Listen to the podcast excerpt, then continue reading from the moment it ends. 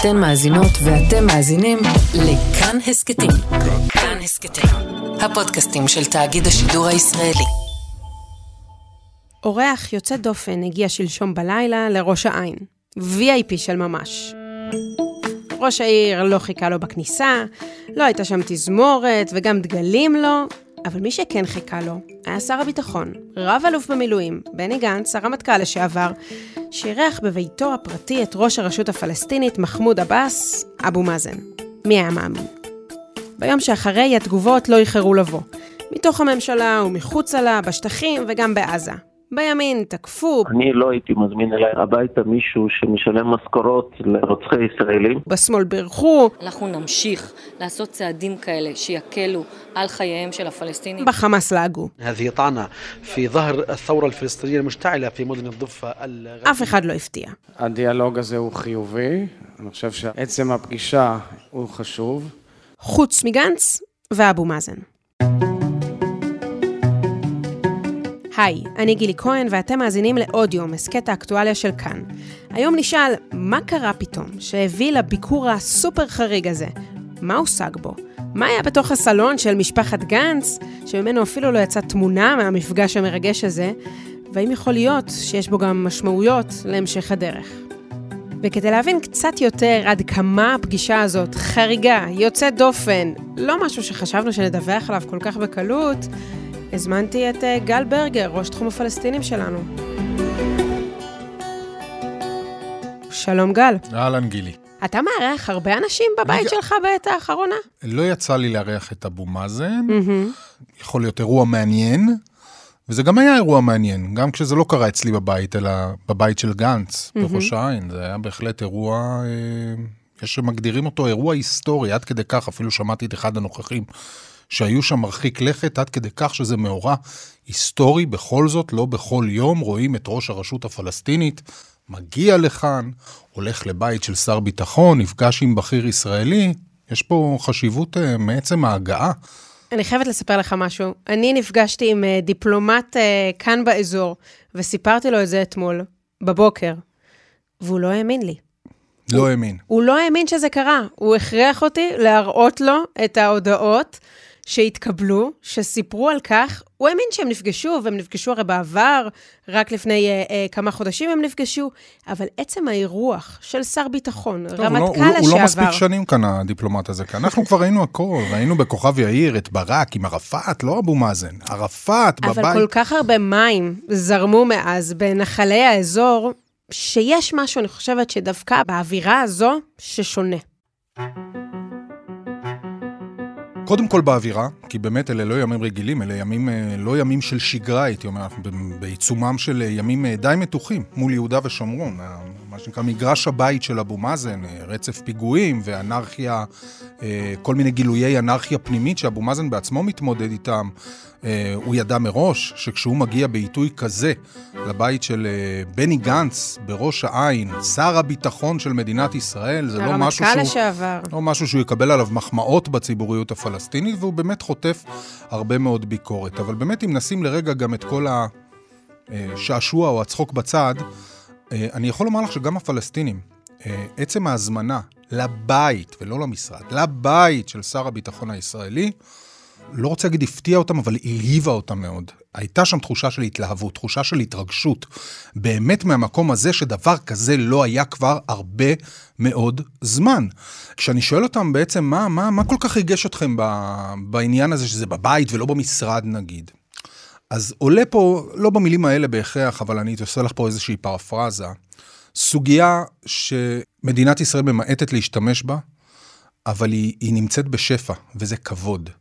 כבוד בכל מה שקשור ליחס לפלסטינים, וצריך לזכור שיש מולנו מנהיג פלסטיני, אבו מאזן, איש ישיש, בן 86, שכבר הרבה מאוד שנים מסתובב בתחושה, מעבר לנרגנות והכול, אבל באיזושהי תחושה של כפיות טובה של מדינת ישראל, אחרי כל מה שהוא בתפיסתו עשה למען הביטחון של מדינת ישראל. ולא רק שלא נתנו לו תעודות הוקרה, אלא שלחו אותו למדבר, ייבשו אותו במשך שנים, ופתאום בא איזה בני גנץ אחד כזה, שהופך את הקערה על פיה בה- בהרבה מאוד מובנים, ומתארח אצלו בבית, באוגוסט, בני גנץ היה אצל אבו מאזן בבית, לא כל אחד מוזמן לבית של אבו מאזן, וגומל לו בביקור עכשיו בבית שלו, בני גנץ מזמין אותו לבית שלו בראש העין, זה מבטא מבחינת הצד הפלסטיני שינוי גישה, כבוד, נותנים כבוד לראיס שלהם, נותנים כבוד למנהיג שלהם, לא מבודדים אותו יותר, מזמינים אותו. וזה משהו שמבחינתם הוא לא יסולא בפז. אז בואו נדבר תכלס. מה אבו מאזן רוצה להשיג, חוץ מהפגישה, מעצם הפגישה והכבוד שמן הסתם ניתן אה, ברוחב יד? תראי, בגדול, במקרו, מה שאבו מאזן היה רוצה להשיג ולקבל בפגישות כאלה, וברור לו שהוא לא מקבל, זה איזושהי בשורה מדינית. איזושהי פריצת דרך מדינית, איזשהו משהו משמעותי, מהותי, מחולל שינוי, Game Changer בשטח, שהוא יוכל לחזור אחר כך הביתה. מראש העין לרמאללה, ולנופף בו גם. מול הציבור הפלסטיני. אבל בשביל זה הוא צריך לפגוש את אה, ראש הממשלה נפתלי בנט, לא וזה, את שר הביטחון גנץ. וזה ברור לאבו מאזן אה, כשמש שזה לא יקרה. ברור לו. והוא כבר מבין היום, אחרי שנים שהוא לא הבין אגב, הוא מבין היום שהוא, אה, את הרעיון הזה צריך לשים, אה, לאפסן אותו איפשהו, שיהיה איזה פריצת דרך מדיני, מדינית בשנים הקרובות. ושיש שלבי ביניים ויש צעדי ביניים שהוא מוכן לזרום איתם. אבל הוא לא רוצה להסתפק רק בצעדי הביניים שמסתכמים במחוות והקלות כלכליות או אזרחיות, לא משנה מה הן. הוא בכל זאת רוצה מחוות שיתפרשו, או שהוא יוכל למכור אותן בצד הפלסטיני כסוג של מחוות מדיניות. גם אם לא מדיניות באופן מובהק, אז מחוות בעלות ניחוח מדיני. מחוות שיראו לציבור הפלסטיני שהנה אבו מאזן, אחרי כל כך הרבה שנים שהוא שומר על הביטחון של ישראל, הוא מקבל משהו ממשי בתמורה, שיש בו אולי אפילו סממנים של ריבונות, סממנים של נראות מדינית. לזה הוא חותר, זה הוא מבין משהו שהוא יכול בכל זאת להשיג מול בני גנץ במרוצת הדרך בהמשך. הוא עדיין לא קיבל את זה, אבל אם את שואלת למה הוא מכוון, הוא מכוון בדיוק לשם. לקבל את צעדי, הצעדים בוני האמון שיש כבר עכשיו, וכל המחוות שבדרך, עד שהוא יגיע לדובדבן האמיתי, שזאת כבר תהיה מחווה שיוכל להתפאר בה בגאון וברבים. הנה, סוף סוף הבאתי משהו שכולם רואים, אני הריבון. אני הנשיא הפלסטיני, ויש לזה משמעות מעבר לתארים. תראה, באופן מעניין, גם גנץ צריך בערך את אותו דבר. הוא צריך להראות לציבור שלו שהוא מחזיק אה, תיק השלום בממשלה הזו. ואנחנו מדברים הרבה על כך שהפגישה הזאת מתקיימת אה, בראש העין, אה, בתחומי הקו הירוק, בחצר ובבית של שר הביטחון והרמטכ"ל לשעבר גנץ, תכף גם נביא את כל הדיטיילס מתוך הפגישה. אבל יש בה גם משהו מעבר, בהיבט הזה, שיש מישהו שמחזיק את התקווה הזו לתהליך מדיני, עדיין uh, התקווה הזאת עוד חיה. לא סותם את הגולל, ולא אומר כמו בנט, לא יקום ולא יהיה תהליך מדיני. פשוט אומר, זה לא אפשרי עכשיו, אבל אתה יודע, בעדן בעדן, אחר כך, מתישהו, אולי, יהיה שלום. אבל גנץ רוצה פה עוד משהו. גנץ גם רוצה להביא איזשהו הישג ביטחוני, אם תרצה, הוא רוצה שאבו מאזן קצת יעזור להרגיע את השטח. הרי הפגישה הזאת הייתה אמורה להיות לפני כמה שבועות. היא נדחתה כי כשגנץ חזר מארצות הברית הוא נקלע לבידוד, והיא נדחתה כי היה פיגוע רצחני. ובסוף גם גנץ רוצה גם הוא לספק משהו לציבור שלו, וזה שקט ביטחוני. תראי, האמת היא שהרשות הפלסטינית אה, מאז שומר החומות, הייתי אומר, קצת נרדמה על המשמר. והתרדמת הזאת שלה הורגשה בשטח, כי כשהרשות נרדמת, מישהו אחר מתעורר, ומי שהתעורר זה חמאס. שהתחיל גם להרעיד את הרחוב בגדה, ואבו מאזן והמנגנונים שלו חוו את זה. וצריך לומר שבחודש וחצי האחרון, פחות או יותר, הם קצת חזרו לעניינים, הם קצת חזרו לעבוד יותר מנגנוני הביטחון של הרשות הפלסטינית, ובמערכת הביטחון כאן בישראל מבינים את זה, שהייתה איזושהי תקופה אפורה כזאת של תרדמת, אבל שבאמת בחודש וחצי האחרון הם נותנים עבודה. כמובן שאפשר... אה, תמיד עוד, אבל אה, אני חושב שהרשות הפלסטינית, בוודאי בשבועות האחרונים, עובדת מסביב לשעון כדי לעשות כל מה שביכולתה. במסגרת המוכרת לנו, כל מה שביכולתה, כי לא להכל היא מסוגלת, כדי אה, באמת לבלום את ההידרדרות הביטחונית הזו, כי בסופו של דבר ההידרדרות הביטחונית הזו לא, לא פוגעת רק בנו. כישראלים, אלא היא פוגעת גם בהם, והיא מאיימת לשמוט את הקרקע היציבה מתחת לרגליו של אבו מאזן עצמו. אז ביטחונית, אני חושב שגם בני גנץ מבין שאבו מאזן והוא רוצים פחות או יותר את אותו הדבר. יכול אגב להיות שגם מדינית, שני האישים האלה רוצים את אותו הדבר. אני מזכיר לך שבאוגוסט, בפגישה שהייתה בבית של אבו מאזן, בין בני גנץ לבינו, אבו מאזן אמר לבני גנץ שם, אני רואה בך את רבין החדש. זה לא סוד, הדברים האלה אה, פורסמו. וגם כשאני משוחח עם אה, חוסיין א-שייח, בכיר הרשות הפלסטינית שהשתתף בפגישה הזאת אה, בראש העין בין בני גנץ לבין אבו מאזן, חוסיין א-שייח אומר לי בפירוש, אנחנו היום, אנחנו ההנהגה הפלסטינית, מחפשים בעצם פרטנר, שזה בני גנץ או כל שר אחר, שיהיה מוכן לשחזר איתנו את ההיסטוריה שעשינו עם יצחק רבין. הם עוד שבויים בקונספציה שמאז יצחק רבין לא קם לה לישראל מנהיג כמותו, ואת המנהיג הזה הם מזהים בבני גנץ. מה שמעניין בהיבט הזה, שגם חוסיין א-שייח אמר לך, שהפגישה הזאת התקיימה בין uh, אמיצים. זו מילה מאוד חזקה לומר על אנשים פוליטיקאים בסוף, מהצד השני של המתרס, שהם דמויות אמיצות, ודווקא מעניין לראות את השיח הזה אה, בישראל. קיתונות של ביקורת, ציוצים מכפישים, העלו מהאוב את כל הציוצים מהטוויטר של בנט, איך הוא תקף את אבו מאזן, על איך אה, שהוא לא היה לוחץ ידיים למי שמעביר אה, משכורות למחבלים וכו' וכו'. ביקורת מתוך הממשלה. אני אישית לא הייתי נפגש עם אבו מאזן, הוא עדיין בעיניי מכחיש שואה ואדם שמשחק אה, משחק מאוד מוזר וכפול אפשר להגיד. אבל... ובסוף יש פה משהו שקשה מאוד לתפוס, איך מצד אחד, מישהו שכבר עבר את הטירונות בפוליטיקה הישראלית, בני גנץ מתאבד על זה. תראי, גם כשחוסיין א-שייח אה, מדבר על שלום של אמיצים, שיכול להיות מושג רק באמצעות מנהיגים אמיצים, או כפי שהוא קרא לזה מנהיגים גיבורים, הוא הגדיר גם את בני גנץ גיבור וגם את אבו מאזן גיבור, עצם הפגישה ביניהם ובבית של, אה, פעם בבית של זה ופעם בבית של זה, חוסיין א-שייח אומר את הדברים האלה כשהוא נמצא, הייתי אומר, תחת אש צולבת. הוא וכל מי שהשתתף בפגישה, כולל אבו מאזן, תחת אש צולבת של הציבור הפלסטיני, אה, וביתר שאת של חמאס ושותפיו, הג'יהאד האיסלאמי וכולי, שתוקפים אותם מבוקר עד ערב. تأكيد ما جرى من لقاء ما بين رئيس السلطة محمود عباس ووزير الحرب الاحتلال بن غانس هو خطير وخطير جدا. תקיפה בלתי פוסקת על עצם ההליכה לבית של גנץ בראש העין, והוא מדבר על שלום של אמיצים כסוג של קמפיין נגד, להסביר למה בעצם אנחנו הלכנו עד הבית של שר הביטחון הישראלי. הלכנו ברגע קריטי, רגע לפני שהכל קורס, רגע לפני שיש פיצוץ שאף אחד לא יוכל לשלוט בו, זו הסיבה שאנחנו הלכנו. בעצם מתוך איזושהי התגוננות.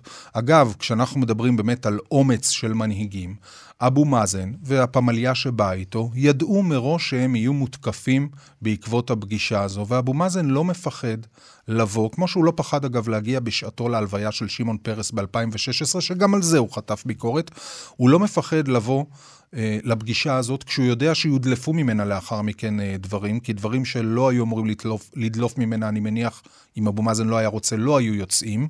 ואבו מאזן בפגישה הזו עם בני גנץ, מדבר שוב על התיאום הביטחוני שהוא שומר עליו בחירוף נפש. הוא אומר שם למשל, גם אם יצמידו לי אקדח לראש, אני לא מתכוון לשנות את ההנחיה ואת העמדה העקרונית שלי שאני נגד טרור ונגד אלימות, ושאני מקדש את התיאום הביטחוני עם ישראל.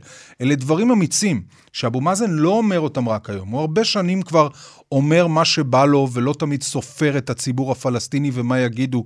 אה, פעם אמר אה, אהוד ברק, אני לא סחבק, אני לא באתי להיות אה, פופולרי. אני מנהיג. אבו מאזן לא סחבק, הוא לא בא להיות פופולרי, והוא יודע כבר הרבה מאוד שנים שרוב הדברים שהוא אומר ורוב הדברים שהוא עושה, בטח כשזה מגיע לישראלים ולקשר עם הישראלים, אלה דברים שלא מתקבלים באהדה בחלקים נרחבים ברחוב, וכן, זה אומץ. גם להגיע לבית של גנץ בימים טרופים כאלה, דרוש אומץ גדול. אמרנו אומץ, אבל יש משהו שלא קרה בפגישה הזו. לא יצא ממנה תמונה. ולהבנתי לא יצאה תמונה בגלל התנגדות של הפלסטינים. אגב, אני מבין שיש תיעוד mm-hmm. של הפגישה. אה, כך לפחות שמעתי אה, מאחד האנשים שמעורים במה שהיה שם. יש תיעוד של הפגישה. אני לא יודע לומר לך מה קרה בדרך מהתיעוד ועד תום הפגישה. ועד הוואטסאפ שלנו. למה זה נגנז בסופו של דבר. אה, אבל יכול להיות שתמונה בשלב הזה זה עדיין צעד אחד יותר מדי. את יודעת, חמאס חוגג על, ה, על הטקסט שיצא בעקבות הפגישה הזו, על תמונה, הוא היה חוגג שבעתיים. יכול להיות שהם מעדיפים לוותר על זה, אבל תיעוד אני הבנתי שיש של הפגישה.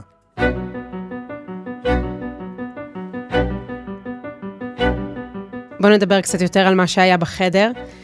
מי נכח?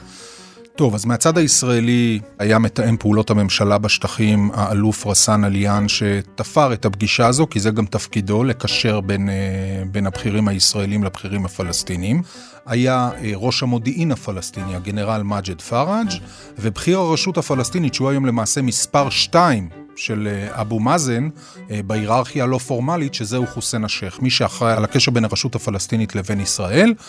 היו גם עוד כמה מאבטחים, היה סעיד לחם, המאבטח הראשי שם, אבל uh, בגדול אלה האישים המרכזיים.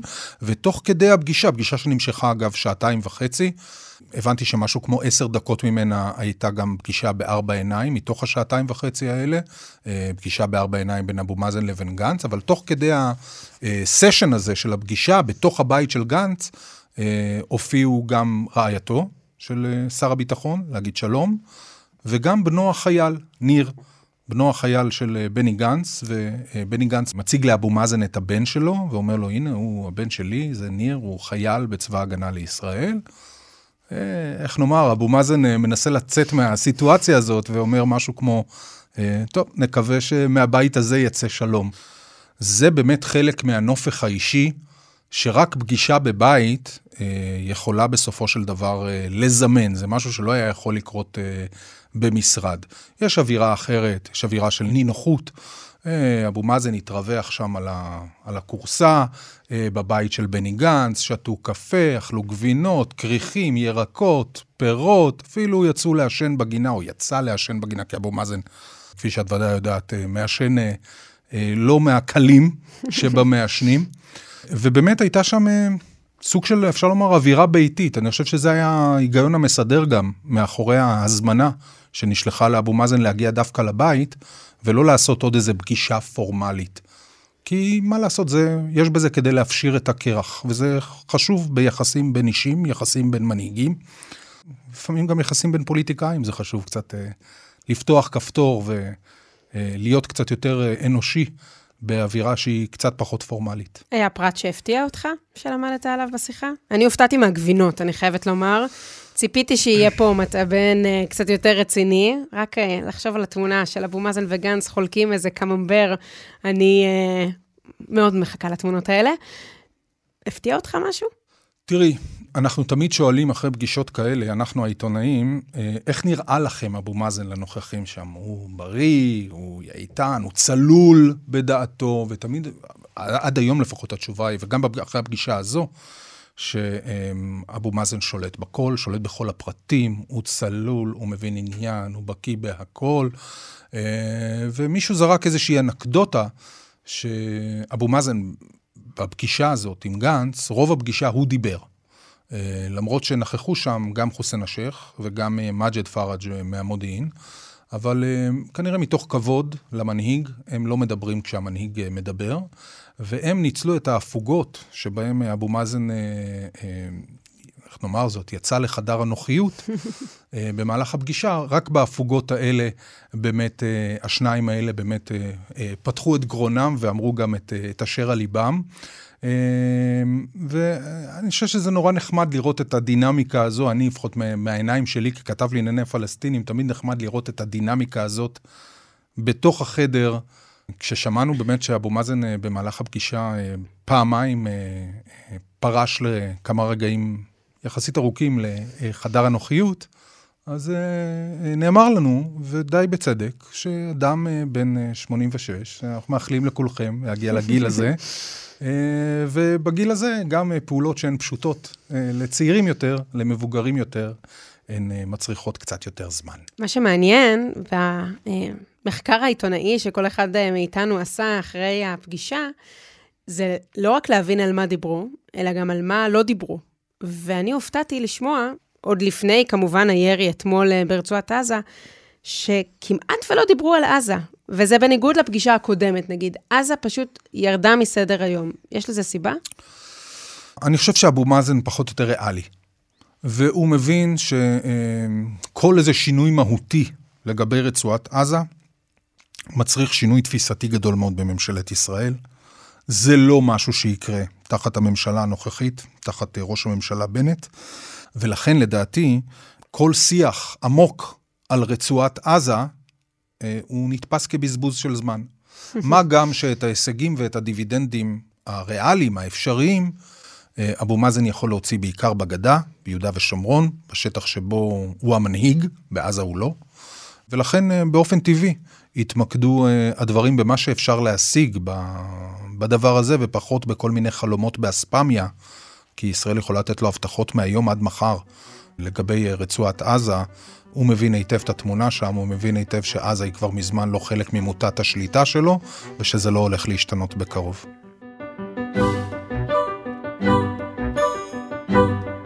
עוד נקודה שמעניין אה, להזכיר, זה המתווך.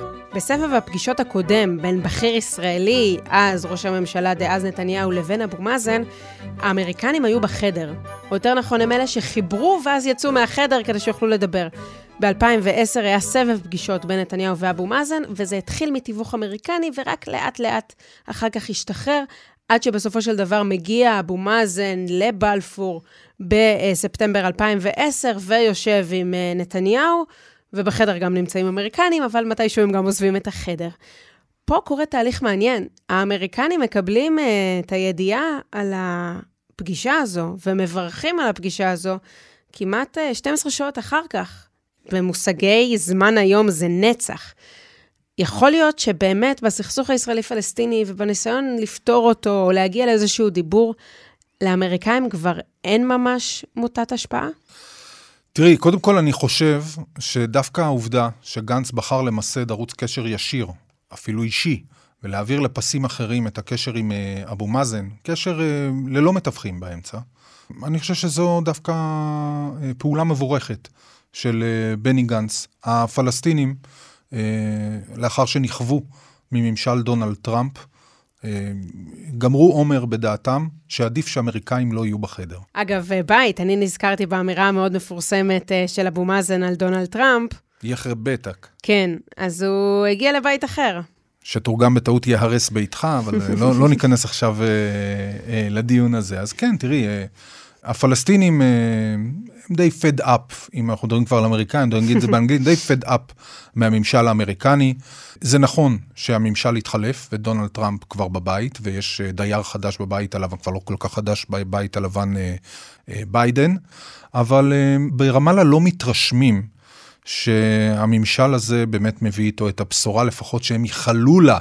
אה, עוד בזמן הקמפיין של ביידן, עוד לפני שהוא נבחר אה, לבית הלבן. תראי, רק לפני אה, שבוע היה היועץ לביטחון לאומי, סליבן, ברמאללה, בפגישה עם אבו מאזן, וממה שאני מבין, הוא הבהיר לאבו מאזן שפריצת דרך מדינית או כניסה של האמריקאים לסוג של התנעה של משא ומתן מדיני, זה לא משהו שעומד כרגע על הפרק בסדר היום האמריקאי. טוב, הם... בוא נודה על האמת, לאמריקאים יש קודם את המשבר באוקראינה, אחר כך את איראן, אחר כך את סין, ונראה נכון. לי אחרי עוד מיליון דברים, אי שם בסוף. נכון. זו הסוגיה הפלסטינית. אבל כשהם מבינים את זה, הם מבינים שאין תוחלת להימצאות של האמריקאים בחדר, ועד שסוף סוף, אחרי כל כך הרבה שנים, הזדמנה להם הזדמנות פז שכזו, לעמוד בקשר ישיר עם שר הביטחון הישראלי, זה לא משהו שאתה מכניס באמצע כל מיני uh, מתווכים למיניהם, uh, שיבואו ויכדררו את הכדור האינסופי הזה של הסכסוך הישראלי-פלסטיני. הפלסטינים בהחלט, וההנהגה הפלסטינית בהחלט, רואים חשיבות גדולה בשיח ישיר, בילטרלי ולא עקיף.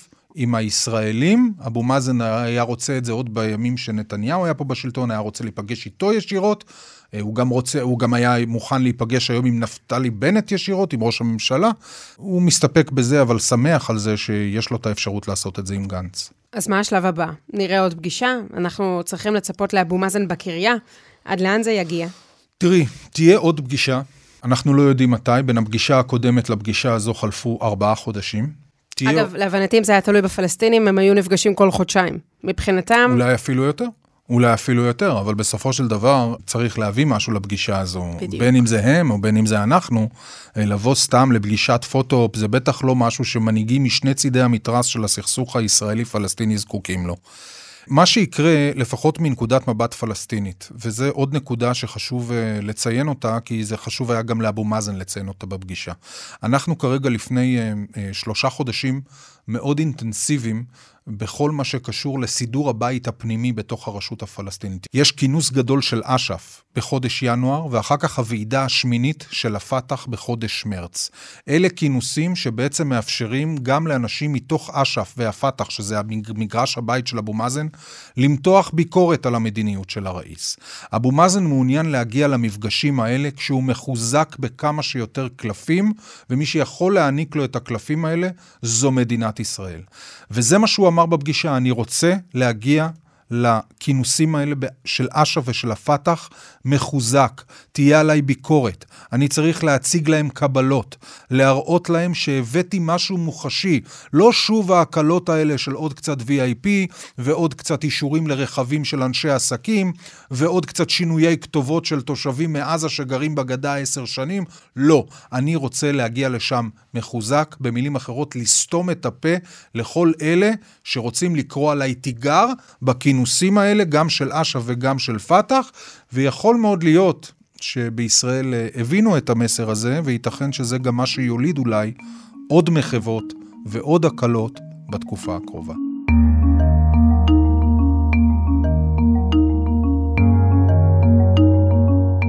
גל ברגר, תודה רבה לך. תודה.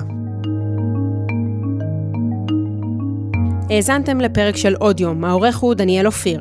ביצוע טכני, דבורה סוויסה. אם היה לכם מעניין, נשמח אם תשתפו את הפרק. מי שמאזין לנו בספוטיפיי, זה הזמן לפנק אותנו בדירוג גבוה. אם יש לכם הערות על מה שאמרנו, אתם מוזמנים ומוזמנות לכתוב בקבוצת כאן הסכתים בפייסבוק. תוכלו לכתוב גם בחשבון שלי גילי כהן בפייסבוק או בטוויטר. עדיף בטוויטר. פרקים חדשים של עוד יום עולים בימים ראשון, שלישי וחמישי. את כולם וגם הסכתים נוספים מבית כאן תוכלו למצוא באפליקציית הפודקאסטים האהובה עליכם, באתר שלנו וגם בספוטיפיי. אני גילי כהן, נשתמע.